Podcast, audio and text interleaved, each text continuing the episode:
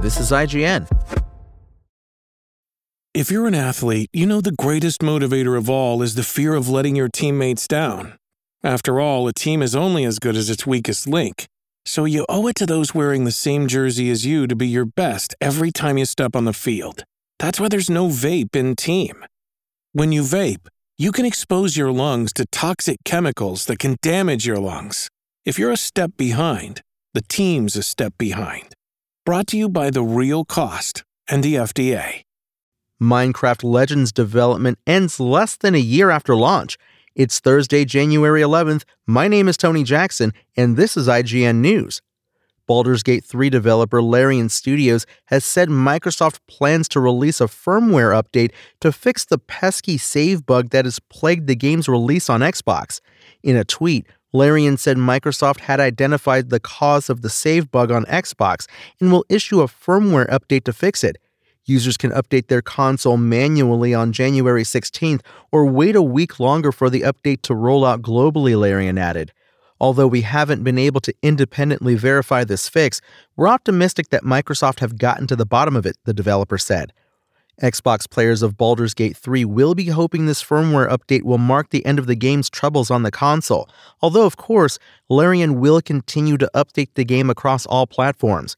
Just this week, Larian released a beefy hotfix for Baldur's Gate 3 that makes quest items more accessible.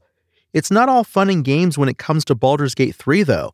Also, this week, Xbox users criticized Microsoft for its policy of having auto upload of captured content on by default after some Baldur's Gate 3 players were banned when captured sex scenes were automatically uploaded to the Xbox network. Despite these issues, Baldur's Gate 3 has enjoyed critical and commercial acclaim since its launch last year.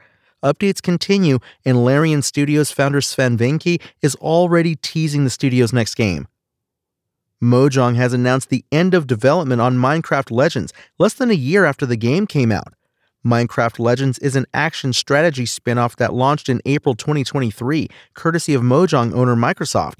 It fuses real time strategy gameplay with traditional Minecraft action and adventure. IGN's Minecraft Legends review returned a 7 out of 10. Minecraft Legends is an engaging strategy game that capably combines the established Minecraft world with a streamlined RTS structure, we said.